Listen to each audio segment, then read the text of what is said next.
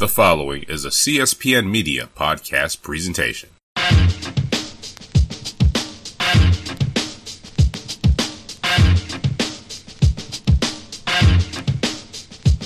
You are listening to Know the Score, presented by the CSPN. Visit our website at knowthescore.cspn.us. Follow us on Twitter at KTSPod and keep the conversation going using the hashtag KTSPod. You can listen to us on a variety of platforms uh, via iTunes, Stitcher Smart Radio, the TuneIn, SoundCloud apps, or directly via our website at cspn.us. All right, this episode is for the culture. And we got plenty of reasons why we're going to talk about that. Um, I am your host, Tyler Ball. I'm here with That So Jessy. You can reach our Twitters. Uh, Jessy's is that so Jessy, and my Twitter is ta ball number one. What's going on, Jess? I'm doing good. Life in the city. How are you? I'm good. Uh, you know, my to to uh, to uh, let's say, I, I guess, quote our fellow co-host Tobias Wilborn, "Life be life." Doesn't it always? Pretty much. Yeah. All right, going in immediately into uh, this week's events and a little some some of uh, last week.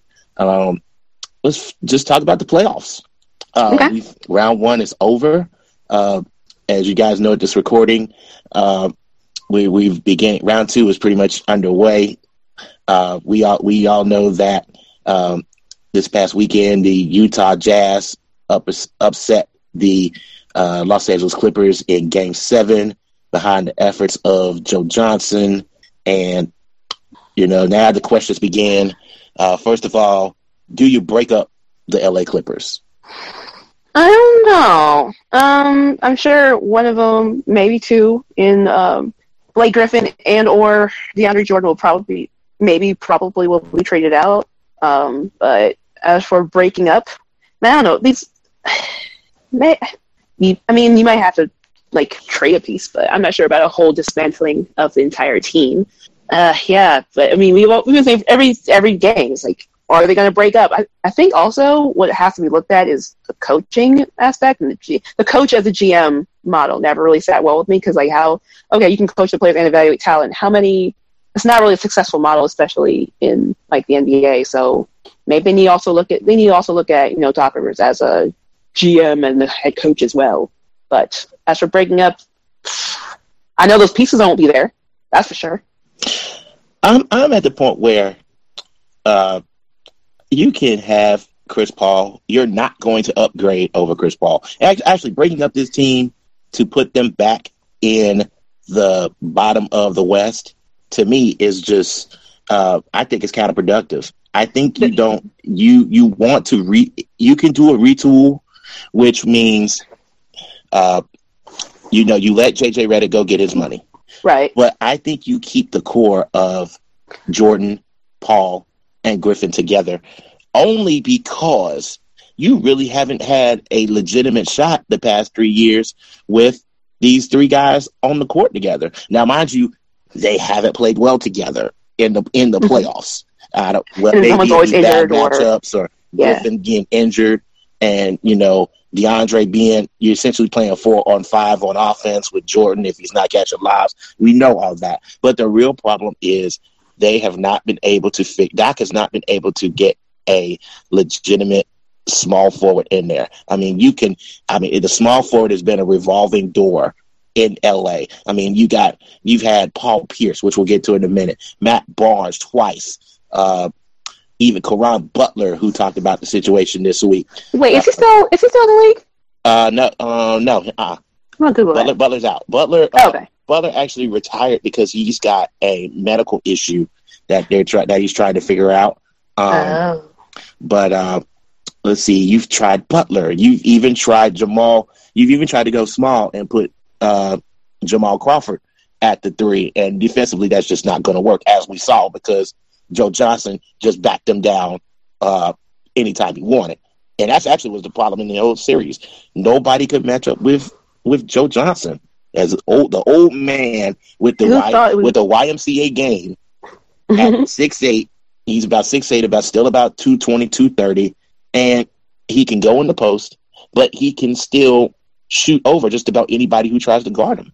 And uh, you know, he hit a game. He hit a game winner, uh, actually a buzzer beater in game one, which which woke everybody up. And then he was a big impact in games three and seven. I mean, games three, five, and seven, where he just hit shot after shot and floater after floater because he could get to anywhere he wanted to.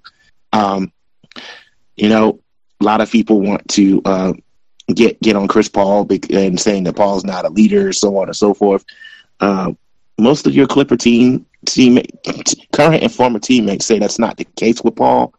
Uh, Paul just isn't the guy that you are going to have to depend on to, you know, get 40 in a game because he's still got to get everybody involved. So, you know, he may be capable, but he's just not not that type of guy. That team is not set up for him to do that. It's hard for it's hard for somebody to have to go get 40, then get everybody around around him uh, shots. Now, James Harden's in a separate situation because he's surrounded by shooters and he picks his spots. Uh, that's different. Uh, Russell Westbrook has the same problem. He doesn't. He doesn't have the shooters. He can probably pick his spots, but the too much. There's too much pressure on him to have to do everything. Um, the Clippers are just in a conundrum. I mean, you you blow it up now, you're going to go back to being the Clippers, and LA didn't have two bad teams. Right. Like, uh, I mean, the Clippers breaking up now, what would they break up to be? Like that team we've known for the past, what, 30 years or so? Pretty much. Yeah.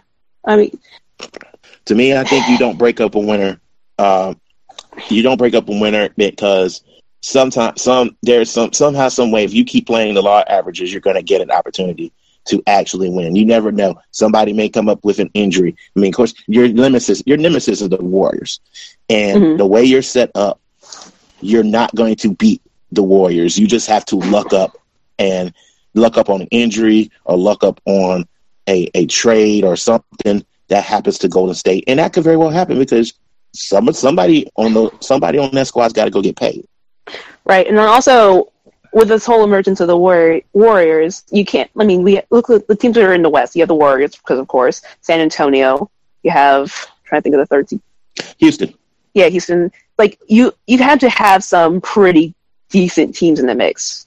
It's not going to turn out to be everybody, ha- everyone who is in playoff contention is, you know, qual- is going to be winning the title. Yet, for what, for what, on one hand, for where they've been, it's, you know, they've rose to some sort of prominence over the last, you know, three, four, five years, rather than just like middling mediocrity. But at the same time, you, you have to do what you have to do in order to challenge for that prize. So, like you said, sure, there's some changes that have to be made, but what? I don't think wholesale changes need to be made, but maybe, like I said, the evaluation of talent, might have to get someone else in there as well. yeah, I, I think that that's that actually might be the move. I mean, it's going somehow it's going to eventually point to Doc, and Doc is constantly in Ballmer's ear. So Mhm. I don't know if Ballmer is ready to make that kind of shocking move and remove GM duties from from Doc. Uh, I want to tell these coaches, like, it's okay not to be coaching GM.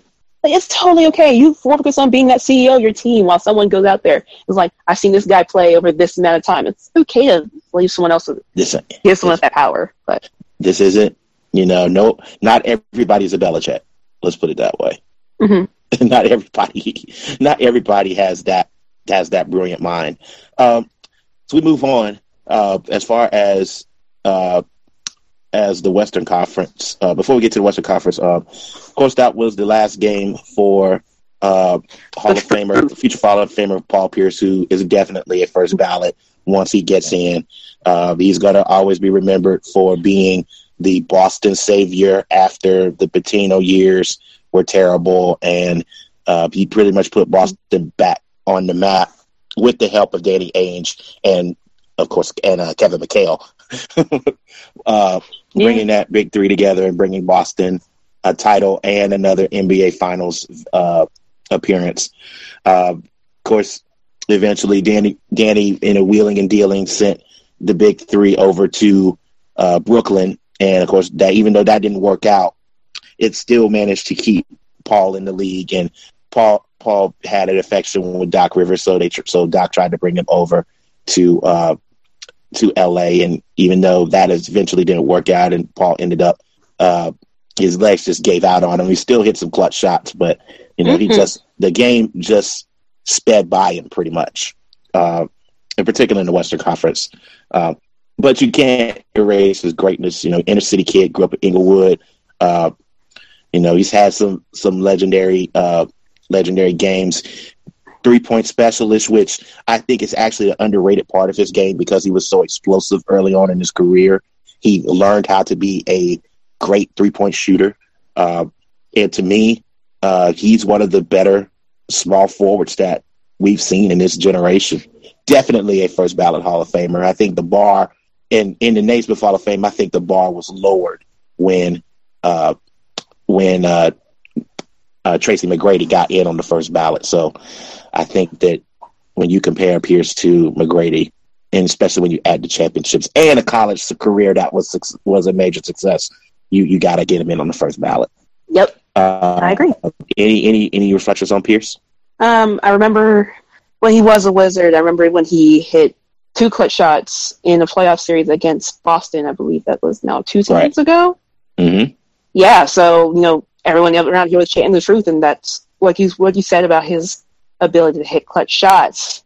Um, definitely, you know, go down in people's memories, and as he when he gets into the Hall of Fame, I'm sure we'll be playing that over and over and over again. So, yeah, definitely. Um, I think that Shaquille O'Neal would be the perfect guy to induct him just because he gave him the nickname the truth. And it's it's stuck to him. Uh you know just Shaq being Shaq. And you know he was just frustrated because his guys could not guard him. Uh but yeah he, that was after one of a, a regular season clutch shot. And uh he just said yeah the, the guy is the truth period. So that's that's really going to be his legacy.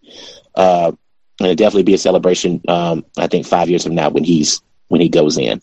Uh, moving on to uh, the just the rest of the Western Conference. Uh, as we know, the Spurs and the Rockets, uh, Jazz are going to play the Warriors as we record this tonight on Tuesday evening. Uh, the Rockets have already impressed. They destroyed the Spurs in Game One, uh, made 22 out of 53s, and I think that's just going to be the way that series goes. To be honest. Um, I don't know what what adjustments um, Pop is going to make. Um, he's going to have to get something from his his bench, probably even more so because, or, or oh, well, Lamarcus Aldridge got to show up too. Mm-hmm. Uh, anything you see with uh, Houston and and uh, San Antonio? So I watched part of this game last night just because you know those games come on late. Um, but you know, I personally think that this will I'm going to guess this will go to seven, but I think San Antonio will find a way to, you know, I think Pop will find a way to, to, sorry, I think Pop will find a way to, you know, adjust and play to the Rockets, you know, playing, play adjust to what the Rockets have been giving. But I mean, I'm just saying that because I hate watching, I, not like I hate watching the Rockets play, but I don't like watching James Harden play. Like, it's flopping everywhere. I'm sorry, I'm done. I can't. Like, Harden so is, is a polarizing so, guy. Mm-hmm polarizing because he's so great offensively, but it's just like yeah, he torts like it's, it's, yeah. He could he contorts his body. He does all the stuff to get foul calls. But if he just left that to just playing skilled basketball, he's a very skilled player. Always has been, mm-hmm. even back in Arizona in college. He was definitely the best player on the floor most of the time he touched when he touched the court.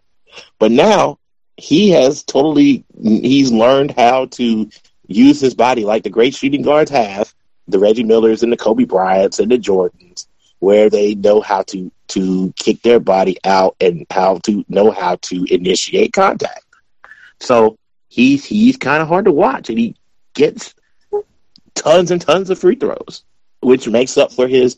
Sometimes he's inefficient, but that and like lack long as you go to the line, mm-hmm. and he's he's damn near ninety percent shooter. So that's what you're going to see a lot of cheap fouls and free throws, which which kind of sucks because their their offense itself flows freely, and that that is fun to watch. Right. I just can't do it. I, I don't want to watch that anymore. Speaking of, of not wanting to watch, you got the Warriors and the Jazz uh, coming on tonight. Um, I, I'm not sure if I can watch this this because the Jazz are going to try to slow the game to a crawl, especially with um, with the guards, with Hood and Gordon Hayward and uh, Johnson. I mean, you don't know if they're going to go small to try to to try to push. They they cannot, absolutely cannot push the tempo against the Warriors because the Warriors will destroy them. Um, so you're going to have to see game for in order for the Jazz to even have a chance. They have to hope that uh, Durant or Clay or Stephen, two of the three, have off nights, and they just have to grind it out with Gobert and Joe Johnson in the post against one of the smaller guards, and uh, they have to get some scoring from Rodney Hood and probably another um, another threat. Uh, I don't know if it's going to be um, the uh, the awkward lefty that shoots threes um, in it. I forgot his name, but um, he's going to have to hit shots, Mhm. and Hayward is going to have to be great Right. for them to even keep it close. Or I, I'm so ready to say this is going to be a sweep, and they're just going to essentially wait for the winner of of Houston and San Antonio, and they'll probably get at least two games. They may finish two games before the Rockets and Spurs do. So uh, that's just my take on any anything Jazz and Warriors. I think a gentleman suite could be a not. Yeah, I think a gentleman's suite could be a thing, but I I there I, I can see a game where they're going to slip up. I don't know where, but in this series, like there's a game that I think Golden State can slip up, and I think they can do this at four one. I mean, it'll be a quick four one, but four one nonetheless. Yeah, let's say Game Three in Utah. I can say game probably one. be. Oh, okay. Well, yeah. Oh, I'm just gonna I'm gonna be different. Or actually, no. They'll take one or two, one or two in, in at uh in uh Oakland Arena. Hmm. Okay. Mm, yeah, just just because like you know you know how there's times that they can start off so flat footed and they just don't get that second that don't hit that third gear. Could be tonight. Yeah. Could be. Why not? Okay. Um, quick move to the Eastern Conference. Um, we're already into uh, into round two. Uh, just a, any takes just on uh, just on round one. Any takeaways from Hmm. from from round one or The Um, East, I mean, as we all know, the East is Cleveland and pretty much everybody else. Um, with the Celtics, I didn't think they would. I, wait, I, I, you know, all the, with all that swirling with Isaiah Thomas and then being slow to get into playoff basketball, um, and so and now in this, and now so now in this series between the Wizards and the Celtics, um, now that we see them in that second gear, I think that the series might pass us quicker than we think. Um, so that maybe maybe you could say, oh, they're playing with a purpose, or you know, oh, they're you know finally putting the pieces together. The thing is, is like with the Wizards, for example, in the last series with Atlanta, it was kind of start, stop, start, stop, start, stop, and I think that might hurt whatever you know, well, not chances, but it can hurt them. It can ch- it hurts their chances against the Celtics. I'll say it like that. Um, my thing with Boston, and after watching, um, okay, first of all, uh, Boston was impressive, winning four straight. Um, after the Bulls went up 0-2, obviously you lose you lose Rajon Rondo, which chased Oh, that two entire against the worst team in these playoffs. Yes. Yeah, yeah, exactly. And and and, and essentially, uh, Rondo pretty much put Isaiah Thomas on his heels on the defensive end, which is what you have to do uh, to beat Boston. Uh, Unfortunately for the Bulls, after losing Rondo, they had no answers for Thomas. Uh, Thomas got the Thomas did pretty much whatever he wanted to against Isaiah Canaan and Michael Carter Williams. Um, I, I thought they were going to at least try uh, Jimmy Butler or Wade on him, but even then, once they did that, that just opened it up for the Celtic forwards to to attack the rim and Jerebko and and Crowder and of course uh, Avery Bradley, who's who I think is one of the most underrated players in the NBA. Uh, he he actually defended pretty well against Wade and Butler the last two games, which led to uh, convincing wins. Uh, game game six was a blowout. Game six had 12 minutes of garbage time. They were up Mhm. 33 in the uh, going into the fourth quarter. It's horrible. Um, Proving why they just need to get up, them out of, get them up out of there in the first place. yeah, pretty much. Mhm. Um, I think that uh, just looking at Toronto, uh, my takeaway from my main takeaway from Game One, other than my Wizards uh, thing that's that's coming up next, uh, I really like Jason Kidd and the Milwaukee Bucks. I've been I've been calling them Team Pterodactyl uh, this uh, playoff run. I like the philosophy where you go with length all over the court, but now you got to put it together offensively and you got to be able to make shots. And that's the only reason why they couldn't beat Toronto. Uh, they could defend. They frustrated the Raptors, but eventually DeMar DeRozan took over um, after being uh, shut out from the field in uh, in Game Four. He came back and dominated Game Five, and they just had no answers. Giannis now sees where he's going to have to work on his perimeter game in order to be a complete player. Uh, you, you got Khris Middleton, Middleton who's going to get better. Thon Maker, who's still tr- still figuring things out, was a is probably going to be one of the better defensive players in the league once he uh, once his once his um, talent catches up with his ability.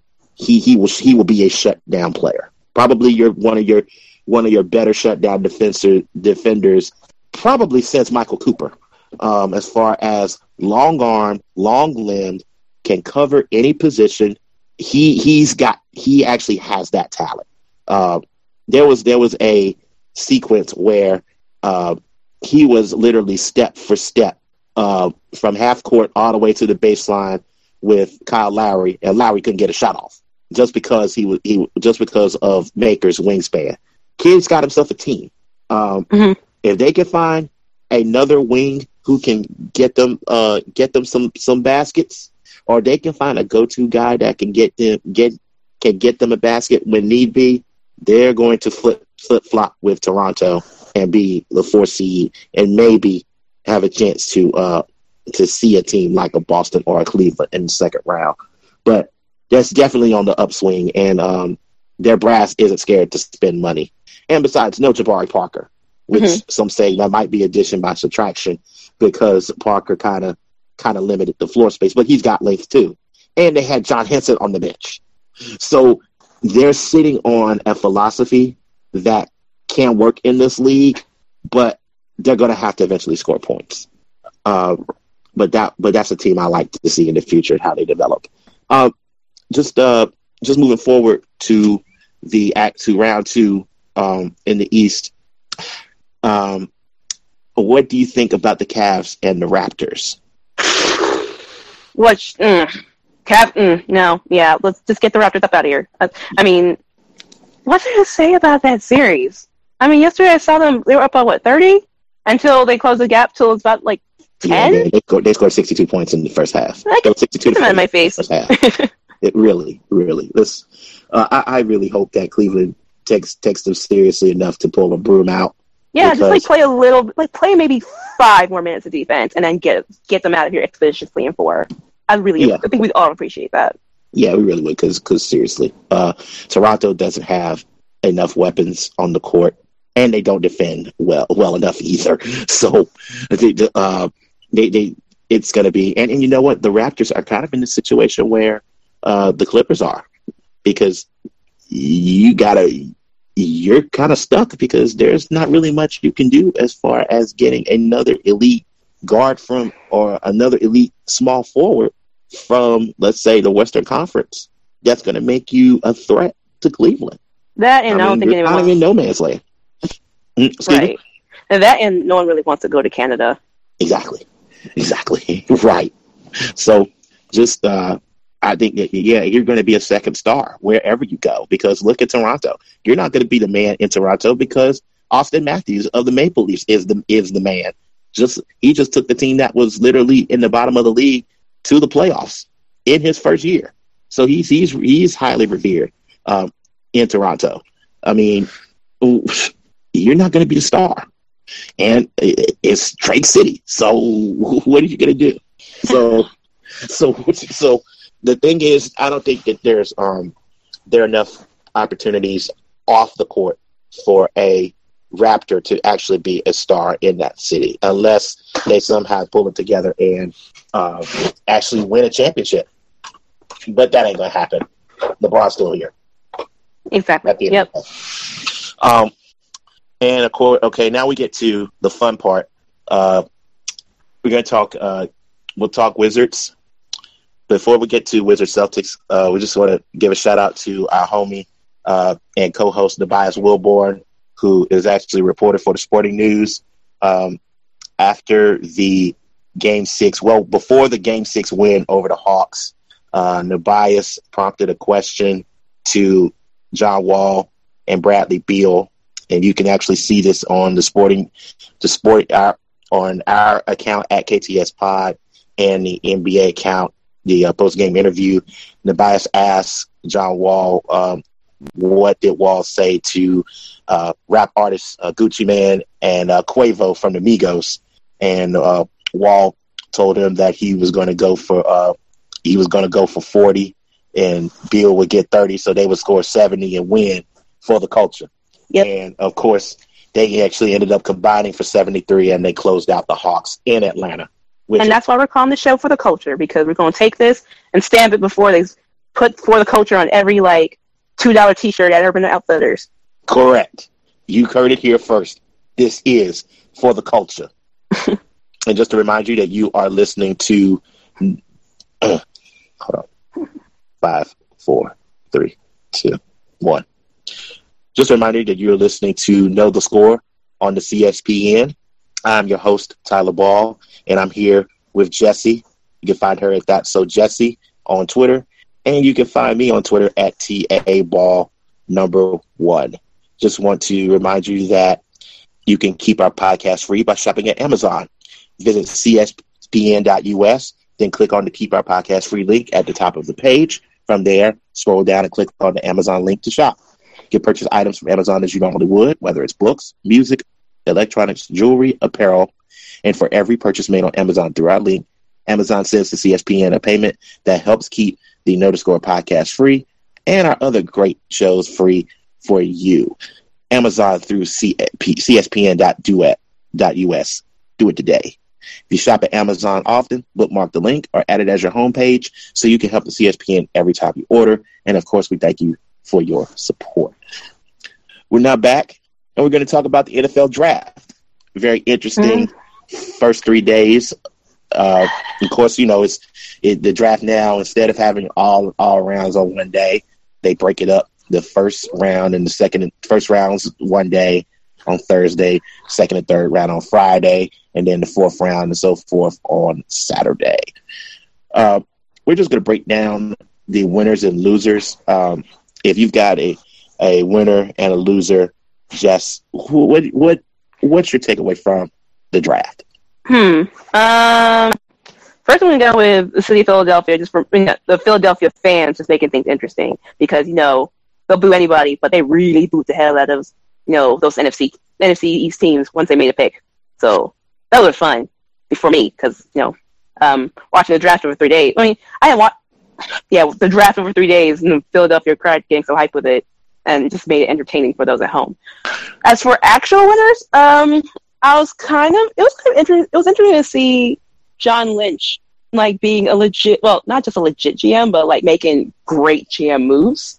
You know, so the, they had the second pick, they traded out, and the Bears did stupid things with that second. Well, but many would perceive be stupid things, but you know, just trading picks and getting more and getting some pretty decent players. Uh, so they got Solomon Thomas with a third overall pick because for some reason the Bears just thought to you know go up one spot to get take Mitch. I'm gonna call I'm gonna call him Mitch. I'm gonna say that first to get Mitch Trubisky. So, call, call, him Mitch. Call him. Yeah, I'm, I'm in Carolina. Call him Mitch. so you got Solomon Thomas with that third pick and Reuben Foster at 31. So they those are some pretty good picks, and you know they also got Ahkello Witherspoon. Not a bad day. It was not a bad. It was, it was a pretty good draft for the 49ers. I just want to see them get out of mediocrity in some shape or fashion because their mediocrity makes me sad. Got to find themselves a quarterback, but that, that too. But yeah, that's a whole other story for a whole other day. this is true. Yeah, but that was that was extremely impressive. Um, my draft winner uh, would be um, it's kind of hard to pick because there were several that did the things just right. But I'm going to go with some sentimental here. I'm taking the Browns for Really? for We say this every year about the Browns. Every year. Then they find a way to position to get like five more draft picks because they suck so bad. here here's Go the ahead. thing here's the thing about the Browns this year. This year they actually did the right thing. They actually at least well yeah, overall, yes, they did boost themselves of course by trading back, but they did take the actual best player in Myles Garrett. They got a bonus to get Jabrill Peppers, who they may not know what to do with him, but you don't turn down an athletic talent. He was the best player on the board, and they got him. Uh, David Njoku is so is good enough that they let Gary Barnidge go, so he's gonna he's gonna play right away. Joku, to me, and I watched uh, eight of Miami's games this year. Joku was probably the second best player on the team uh, in Miami, as and, and particularly on the offense. Uh, he's going to catch a lot of balls, and he's going to get uh, he's going to actually uh, he's going to get open downfield. So I, I like that. And of course, they took they they got their quarterback, which they knew they were going to do, in taking DeShone Kizer. And even if Kaiser doesn't work out, uh, they are strong enough to do it again and get a quarterback next year. So I don't think that Trubisky was good enough to be worth overspending and getting a number one pick. I don't even I don't even think Deshaun Watson was too. Uh, me personally, I, I, mean, just wasn't yeah. sold on him. Mm. But you get the best you get the best athlete in the draft with with that number one pick, and they did that. So that was great. Um, another um another winner before I go to the losers. I'm going to say uh uh Dallas. Um, I mean, I no, there's no bias here. As a, there's no bias here as a Dallas fan for me. Mhm. Um, they took two Michigan players. Of course, they took Taco Charlton, who, uh, of course, eventually after the selection, they word got out that Taco was one of the few players that had that visited them that did not have a first round grade. So, of course, people were questioning that. But Charlton was probably one of the better athletes that were rushing the edge that was available at the time. So that filled a need. Um, Chidobe Awuzie, who is probably more famous because of Drew Pearson announcing his selection amidst all the booing Philadelphia fans. But he's actually a pretty darn good uh, cover corner, and that that's going to bolster the secondary, which took massive losses um, this in free agency. Actually, they took three of the four starters um, that Dallas lost, and they're going to get some compensatory picks too. So they're not done. And they also got they also took Jourdan Lewis, who uh, who's got some off the field issues, but they feel like he's going to get that cleared, and once he gets that handled, he'll be another um, another potential cover corner. Maybe maybe even move um, Ale- um, Orlando Scandrick away from the slot and bring him up to, to the field corner position, um, which of course adds depth. And they got a steal when Trubisky's number one guy, Ryan Switzer, fell to the Cowboys in the fourth round. Um, possibly enough. That's definitely an upgrade when Beasley eventually leaves for free agent money because he's going to get it when he when he does become a free agent again. Uh, Switzer is a bigger, stronger, and actually he's got he's an experienced punt returner, uh, which is da- which is what Dallas desperately needs. So um, he can actually fill two needs right away. Um, but I, I'm I'm a Switzer guy. I actually got a chance to see him play against uh, against my Aggies, and he was just shifty and just dangerous anytime he got the ball in his hands. And I'm sure he's going to excite a lot of people in Dallas when he gets an opportunity. Um, we already mentioned you kind of mentioned Chicago, but you you um, do you see anybody else that you had questions about their their draft selection? Um, Not so much their draft selection, it's who was in the war room over in Buffalo. Because the day after the draft, they were just like, so we're firing your GM. So were your picks, who were these picks made by? Like, if the These GM wasn't in the warm room, Here's Sorry? the thing. Uh, Whaley was just a figurehead. McDermott he was due for firing. Yeah. They knew. Well, basically, they they just said, uh, you know, you just chill here. We got to get paperwork ready for you to be fired, and they let McDermott essentially run the entire draft. Like, I didn't So- think anyone would get messier than the situation in Washington where they literally have no GM. And here the Buff here comes Buffalo just being like, hold my beer. What? And, and speaking of Washington, And no one's talking about the situation. The Washington still doesn't have a GM, and they haven't locked up their quarterback. and they have a, and they no one talking a about this? draft. How did that happen? I mean, they How didn't. did they get Jonathan Allen? they had a good draft despite having a GM, but still, I don't understand. I mean, I haven't understood that franchise since ever, but why is no one talking about the fact they have no GM and no and their quarter and their you know their quote unquote maybe I don't know franchise quarterback isn't locked up? In I don't understand it. uh, you know, besides Chicago picking, uh, doing moving up against Oh, and that is Trubisky that he was. they moved up against themselves to get Trubisky. They took Adam Shaheen in the second round after paying Deion Sanders ten million, while still having Zach Miller. So you have two, you have three pass catching tight ends. None can block.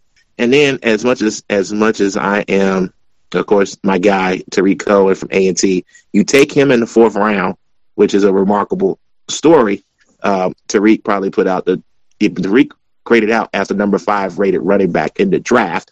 Um, taking him in the fourth round, but you already got two young running backs already there in Jeremy Langford and Kadeem Carey. So what are you going to do with Tarik? So I just and, and on top of that, the the the Bears fans were crying for secondary and wide receiver help. I mean, they just let Alshon Jeffery go to the go to the Eagles, and they got neither. So definitely, the Bears. Trubisky, what's his name? Mike Glenn was crying that night too. Mean, Oh, oh gosh, that was embarrassing Yeah. too. That was How you, how you bring him to the draft? How you invite him to the draft party with all the sponsors, and then That's a move that's like we only signed you for some cover. That's really about it. yeah, but you know what? And, and they're like, well, well, he, well, he can be all right because he gets a, another free nineteen million dollars just to hold the clipboard, essentially. Because So he'll start. He'll start for the first five or six games, and then of course they're going to suck, and they will eventually bring Trubisky in because that's what the McCaskies do. Gotta love people who fail up in America. Huh? Gotta love that nepotism. Gotta love it. But you know, I think a lot of people feel that until the McCaskey regime ends, the Bears are just gonna be stuck in the mud, and that's just the way it is. And then you know, it's it's not really a bad time to be in Chicago, uh, even though the Blackhawks got swept, and and the Bulls, Yeah. then the Bulls went out. the Bulls. My whole reason is dumps. my whole reason is just it gets cold. It gets real cold over there. Yeah, yeah. No, think oh, the winners no. will be the winners were just ugh. So yeah, that was that was rough. But uh, I guess it's just going to be a long wait until hockey season again. Pretty much. I mean, they do have the Mhm. Cubs though. All right. Mm, yeah, they have the Cubs. They, they'll be all right. Yeah, they'll be all right. I want that that that I want that no sound when Mike Glennon found out they drafted a quarterback. It's like right here. That'd be funny. yeah, because man, he really said that he got he felt cheated on. I, I don't feel sorry for those who failed up. Sorry, not sorry. Oh no, Like his whole career is literally people promising him, you know, people promising him the prize and getting paid a lot of money for a promise, not getting that promise, so going somewhere else to get promised the number one spot, like the you know, the franchise job, and getting paid a lot of money to do that, and then going somewhere else. Nah, it, eh, he'll be okay. It's just, I mean, I, did Mike Glennon sign for the Chicago Bears thinking that this was going to be his opportunity? I don't understand. Oh, this man. I, need, I want to find. I need numbers. I need some numbers. I, I just see numbers and I'm like, dude, you're getting checks to hold the clipboard. Relax. Relax. I mean, Oh, he's getting, from Chantilly. he's I know get that. nine, he's getting 19 million guaranteed, which is almost Mhm. as much as the Washington football team's quarterback. I didn't know. I'm, I'm looking at his Wikipedia. Like, I didn't know he was from Chantilly, Virginia. Mm-hmm. Oh, okay. Yep. 19, hmm, yeah, but e- either way, it's just like he's living the American dream. I'm not going to say like, oh, I'd be in Bears for that kind of money. I felt bad, but I also had to laugh. Yeah. It's it's just a, it's it's bad optics. It's bad media optics for the Bears to do to to do that to though. Um, it just because you still have to win. See, the draft day. It's a good perspective here. The draft day is set up for your team to give fans a sense of hope and pride. That's why Bears. That's why anytime Brown fans show up and show out. hmm hmm That's why Bear, Browns fans show up and show out every year. They do. They do. Everybody does, really. But. And when you when you do something like this that makes you look bad on draft day, and you get clowned by the media, your fans aren't going to trust you. But of course, these are the Bears, and their fans haven't probably trusted them in about ten years. So, I mean, when you you know, Jay Cutler, we can start there. We can start with not going out and getting a quarterback for Lovie Smith when they were good. We can go there. I mean, what more can you ask for? that's that's ten years right there. So, Bears. Yeah. Um, Bears. All right. The um, final segment. We got a few stories that we just want to want to throw back and talk about. Um, in addition to the NFL draft, we had some free agent running backs get signed. Um, uh, first, want to start with uh, Beast Mode returning to the NFL um, after about two after about two months of letting news leak out that Marshawn wanted to Marshawn Lynch wanted to return to football. Um, you know, and then different different reactions, whether or not is he serious or is he going to Seattle or what's going on. Uh, apparently, Lynch wanted to play for his hometown team, uh, and immediately the Raiders went to work. Uh, started wheeling and dealing behind the scenes, and before you knew it, uh, right before the draft, the Raiders gave up a six round pick and some cash for Marshawn Lynch to return to the NFL for the Oakland Raiders. Uh, Marshawn let out a tweet um, letting people know he thanked the. He actually not only did he say let a tweet, he also let the people know he appreciated the fans, the Seattle fans, by taking a page in Seattle's main newspaper and just uh, you know thanking the owner, thanking the fans with two pictures, and now he's a Raider. Uh, of course, I had a little fun with uh, with translating his tweet, and you can go see that on my timeline at T A T A B A L L number one. Um, it's gotten it's getting close to two thousand likes. Uh, it was a part. It was a two part tweet. It's got well over two thousand likes now. Um, just basically tra- letting the people know what town business is. Uh, town business is basically a description of Oakland life. It's a song by uh, legendary Oakland artist Keak the Sneak. Um, and he basically just wanted to everybody to know that he was he's playing for the home team. Uh, you, but now let's talk about the football aspect of it, Jesse. Um, what do you think about Marshawn coming back to Oakland? It's fascinating because one, this is the most Oakland thing. This is the most Oakland thing that can ever happen. Just people, people from Oakland put up their city, and he does. So, seeing that, just I want to see how hard they put up for Oakland before they move to Las Vegas. Um, Another thing I want to know is that I think, I mean, I, I think it'll be interesting to see if this starts a trend of players taking a year off from all the head injuries and you know the grind and the practice life for a little bit and then coming back to the NFL. I think this might could signal like a, a revolution of like oh I you know I wake up I ball I'll go go to sleep I ball some more then you know I want to take a break I want to explore some things and then I'll come back. So we kind of I mean the only thing that kind of would raise my eyebrow in that theory is for running backs doesn't work as well as it would say for maybe a wide receiver. But mm-hmm. it'd be interesting to see if this pattern takes in the NFL. I think that um, that's an interesting take on it because I didn't look at it that way. Uh, because we normally think that when when guys hang it up, it's changing a routine. But Lynch literally did a world tour. Um, some of it sponsored by Skittles, but a lot of it he did on his own. He literally uh, he literally took pictures from the pyramids of Giza all the way to Yacht Week to London. I mean, literally around the world. In addition to hosting several charities with his uh, with some NFL friends and family, um, and so through his uh, Beast Mode charity, he's done a lot for the uh, city of Oakland in his downtime um, particularly in the neighborhoods and dealing with kids. So um, I think that it, it's a it's a interesting idea, particularly for running backs, um, because you know that they have short careers anyway. So maybe taking the year off from the punishment could help. And but I personally think he signed a two year deal because I don't think he's going to see Vegas. I don't think he will play for the Vegas Raiders. I think he will stay in Oakland as long as Mike Davis does not move the team uh, or play them in, let's say, San Antonio or um, in the UNLV stadium, provided that they do some some uh, some additions over the over the next year. I think they play in Oakland for two years and then they go. But this is definitely a win-win for both teams because now you get you get a back that you know runs your style for the Raiders. Um, they let Latavius Murray go. Uh, he ended up in Minnesota. Uh, so Marshawn's going to have to be the guy. So we'll see. Um, another story come, uh, that came through this week.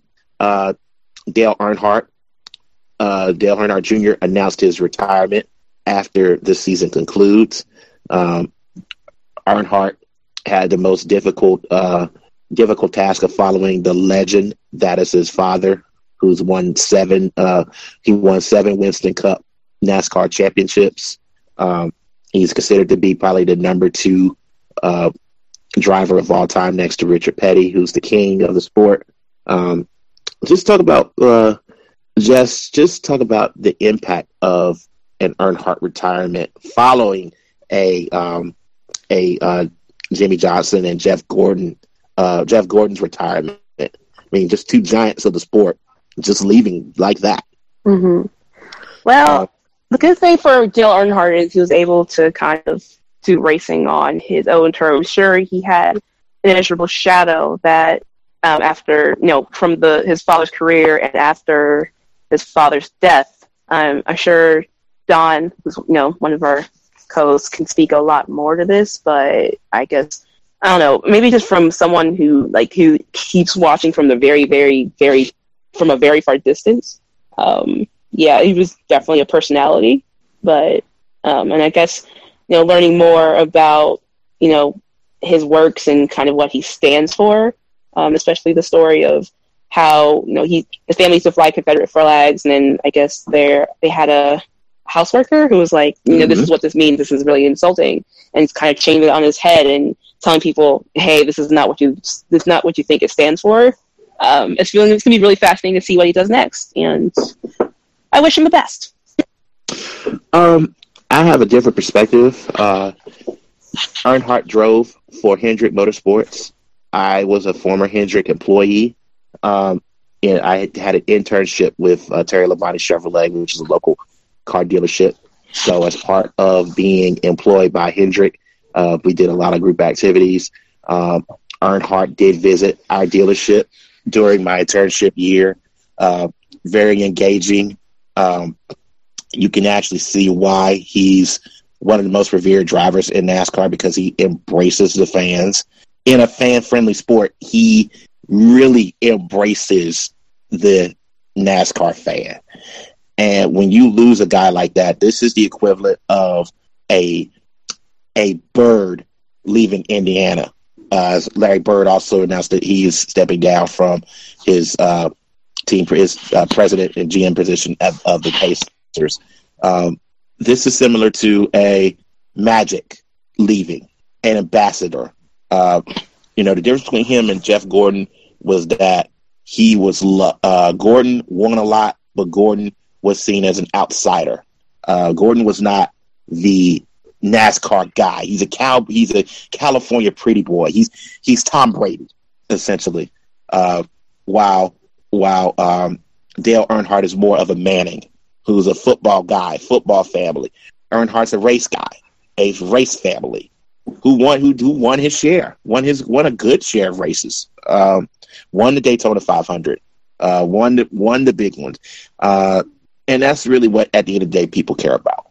Um, you know, winning on his winning on the same track that his father passed away on was easily one of the biggest moments of his career, and he's he's he will he will go down in history as actually living up to the hype that he that he had to deal with as being an Earnhardt.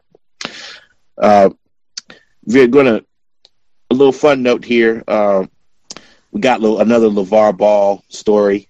Um, another one? Another one, of course. Uh. Um, the, the It was so fun. It was so fun. It was like you know making Stephen A. Smith angry, but now I'm just like, sir, it's going to be okay. I don't know. I I he I feel like he's to have a coronary at any minute. what, are you doing? Well, of course, um, as you, you may have heard, that Nike, Under Armour, and Adidas, three major basketball shoe companies, announced that there will be no deal with Lon- with Lonzo Ball post meetings with with LaVar Ball, who is seeking to license the big dollar, the big baller brand. Um, it's funny that I, I, I mean, I'm one of the guys that actually has followed ball for about three years. Um, ever since I heard of, of Lonzo um, taking over a national circuit. I knew that the dad was wild, but this whole idea of licensing a brand is li- really innovative. It's something that not that no other athlete has really tried to do before signing with a major company that has distribution. It's a first. It has a chance to to win big, but you've got to deal with the fact that people are going to tell you no and obviously LaVar is built for that. Um, but you know, everybody's like, oh, he's he's costing his son money. He's he's gonna, uh, you know, the the outlet the outcry is already in full throat. Um, he's costing his kids money. Uh, you know, he's not gonna get the so-called shoe deal. The naysayers have already already gone out. Even George Raveling, he had a mini feud with George Raveling, who spoke out before negotiations even began with Nike uh, saying that that LaVar Ball is the worst guy to happen to the industry in a hundred years, and Ball fires back. Um, if I'm the worst, um, if I'm the worst guy in a hundred in a hundred years, that means I'm on a new wave. So, you know, he's he's he's betting a lot on on the kids. Uh, the kids are going to have to succeed. They're going to have to play. They're going to have to be good. Um, I feel I feel sorry for the middle the middle kid uh, LiAngelo, who is likely the least talented of the three. Um, you know, he's six one. He's uh, he's got a real stocky build. I don't think he's going to get get any taller. He's a big he's a big kid. So I don't know if his size and his ability is going to translate into into let's just I'm going to say flat out into the league. I don't know if he's to be able to get his shots off because he's at least not as fast. He relies on playing bully ball and being a six one. You're not you're not six seven. you're you're you're gonna you you're you know well he's probably about six two six two six three. Um, I don't know if you're to get those shots off. So it's a lot of pressure on the kids. I think LaMelo, the baby, can handle it because they, that kid is, is a special kid.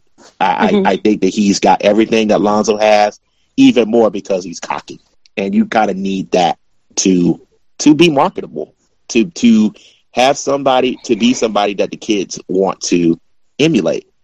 And and, and LaMelo Ball has it. I said it from day one. LaMelo Ball not only does he have the potential to be the best athlete of the three balls, he has the potential to be a face of somebody's franchise because he just has that swag. He has he has that quote unquote hip hop swagger.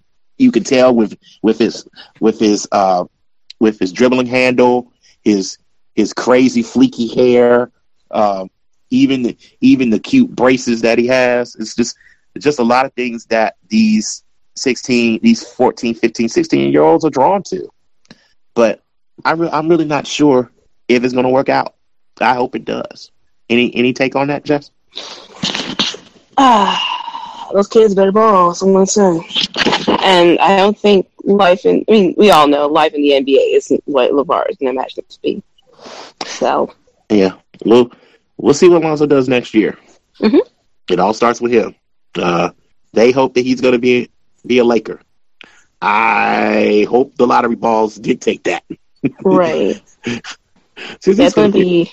That'd be interesting. Oh God, if we went to LA, that'd be mm, that'd be a monster on monsters on monsters. Oof, nope. Good luck. Good luck, everyone. Good luck to everyone involved in that situation. Yeah, absolutely. Um, and you know the the sidebar on this uh, before we before we move on, the sidebar to this is that does the concept of what he did work? Yes, there are nine kids that are going, including his three. There are six other kids that are definitely going to get D1 scholarships because of what he did for his boys. And that is going to be probably the most underlooked and underappreciated thing in this whole uh, story. Those other kids would not have gotten any of those looks, those division, those mid-level Division One looks to get to college if it were not for LaVar Ball. So I appreciate that. Yeah. I appreciate that he's there for the, the, the Eli Scotts of the world who they adopted and took him in, and now he's going to Loyola Marymount on a full scholarship. That's that's just great. I, I agree with that. Now, I, I, don't like the fact that they had the fallout with the Chino Hills High School coach. Right. Um, but there's a deeper line of that too. Uh, Lonzo uh, LaVar in his in his you know his day job, he's a personal trainer. The for, the Chino Hills coach, who's now the former coach, as he was fired, he was one of uh, LaVar's students that went through LaVar's training program. Ended up playing for Chino Hills. Ended up going to going to basketball. Um, ended up going to college on a scholarship. So LaVar feels like uh, that's one of those I made you type situations, which doesn't look good for any of the parties involved. Mm-hmm. Now, LaVar said that he would not be the coach of Chino Hills this coming season, but he said he will definitely have a role in who is, which means basically you better He's do as I say. Yeah. yeah. No question about it. I mean, and Chino Hills isn't going to say anything because they just three years ago they were irrelevant in that area of basketball, and now they're on stage playing again. You know, national on national television, mm-hmm. Mm-hmm. national championship, national runner runner up. Uh, they're getting games against um, against Mater Dei, uh, who's, who's got who's going to be another great story in itself. Uh, they have uh, Mater Dei has uh, Manute Bol's son, uh, Bol Bol, and then you got they've had game games against uh, next year. They're going to be playing against uh, Shaq's kid, uh, uh, uh, Shareef O'Neal, at, who's at Crossroads, and also Ron uh, Ron Artest, uh, Metta World Peace's son, Ron Artest Jr. is in Beverly Hills. So all these kids are playing against each other, and Chino Hills has knocked them all off. So uh, LaVar's method works. His coach, his method and coaching style and his offense works. So what are they going to do? Yeah. So it's, it's an interesting situation to say the least, and something that we'll keep watch on. Just a reminder that you're listening to Know the Score on the CSPN, and we are approaching the last segment of the show where we give our final thoughts. Um, Jess, is there anything that you wanted to wanted to say before you close out? Sure. So, um, this point, um, many have heard.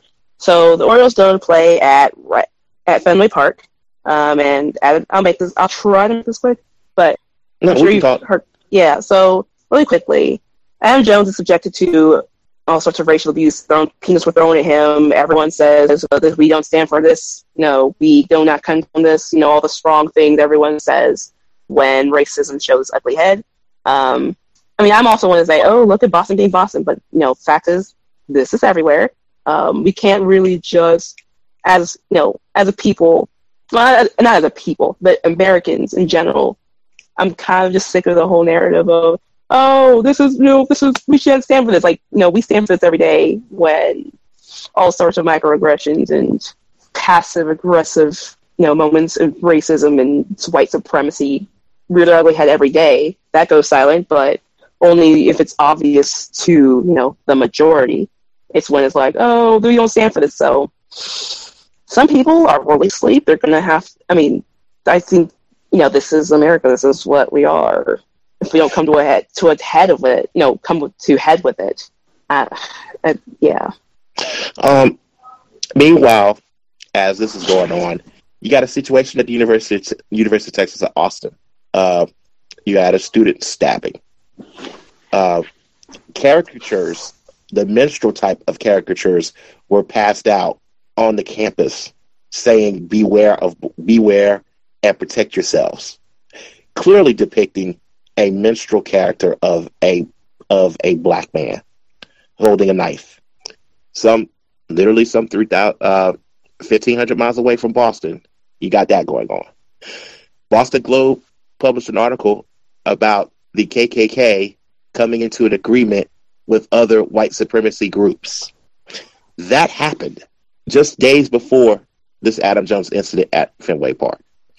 everything that you hear that goes on in Chicago is deeply rooted in racism and segregation.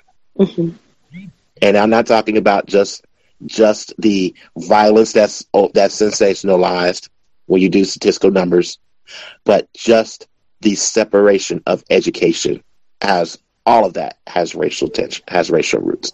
I live in Greensboro, North Carolina, so I know. I mean, I walk by the Civil Rights Museum in Greensboro every day, the F.W. Woolworth's restaurant, which has been turned into the International Civil- Rights Museum. I walk by that museum every day. I get reminded every day. It's I am a, I am a, an alum of North Carolina A and T. The Greensboro Four is literally the first thing we learn on campus, if we don't know it already. Being that eighty percent of our graduate, eighty percent of our students are North Carolina residents. It's in our history. You know about the Greensboro Four. Um, you know, my Martin Luther King was supposed to speak in Greensboro on April fourth, nineteen sixty-eight. He canceled that speech and spent an extra night in Memphis. Everyone knows what happened after that. I just named you three different instances. I four different instances in four cities, covering about 5,000 miles. Racism's everywhere. It's not just limited to Boston. But if we aren't willing as a people to come together, and not only that, if the majority does not acknowledge that it exists, and not only the, the blatant stuff, but the subtle stuff too, then we're not going anywhere. I'm not going to say that that this the entire city as a whole is racist, but I'm not going to go not all, not all, not all too. You have to acknowledge that it exists before you say, well, you can't say the whole city is, is racist because of acts of a few. People need to be educated. Good, And people you know, need to also like acknowledge the experiences of the marginalized as well. Yeah. Don't don't don't say that because you didn't see it that it didn't happen. That's minimizing and marginalizing it in itself. Um, my my final final word, um, very personal word. Um, also, this week we had a uh, very sad news to hit the industry. Um, the uh, ESPN via uh, Disney announced that it would lay off that it has laid off 100, uh, 100 people. This is the second round of layoffs that um, that the network has gone through. This time, it really hit home because several people that you have seen on television, if you watch ESPN, were let go. Years and years of service. It didn't matter. Several several of the employees had well over ten years of experience. Uh, there were voices that you relied on as far as giving you the up to date news. So yes, it was very very sad to hear, and it really hit home for me personally because on um, on March seventh, I was laid off of my job where I was where I worked for ten years. Um, so I definitely know how it feels. Um, you know, the whole aspect of you know going through and looking for a new job in this industry is is tough. Um, doing what you can and not not hearing from anybody, not hearing from the cat the countless number of applications that you send out. The process is tiring. The process can be frustrating, and my heart goes out to those guys because those guys loved what their guys are doing exactly what they love to do. And some of those some of those folks that were laid off moved their families to Bristol, um, literally uh, literally changed their lives to be with ESPN. It's considered to be a, ESPN is considered to be a dream place to work if you're a sports fan. So, as a as a sports fan myself, my heart goes out to everyone who joined the ranks of the unemployed this week. Um, Right. we're, we're thinking about you. Uh, we know that you're going to be out there somewhere. Um, we hope that you will land in a in a great place, and just let just as many of them closed out their um, their careers at ESPN via either via the spoken word or via the tweet. A lot of them said that they aren't retiring. This is not the end.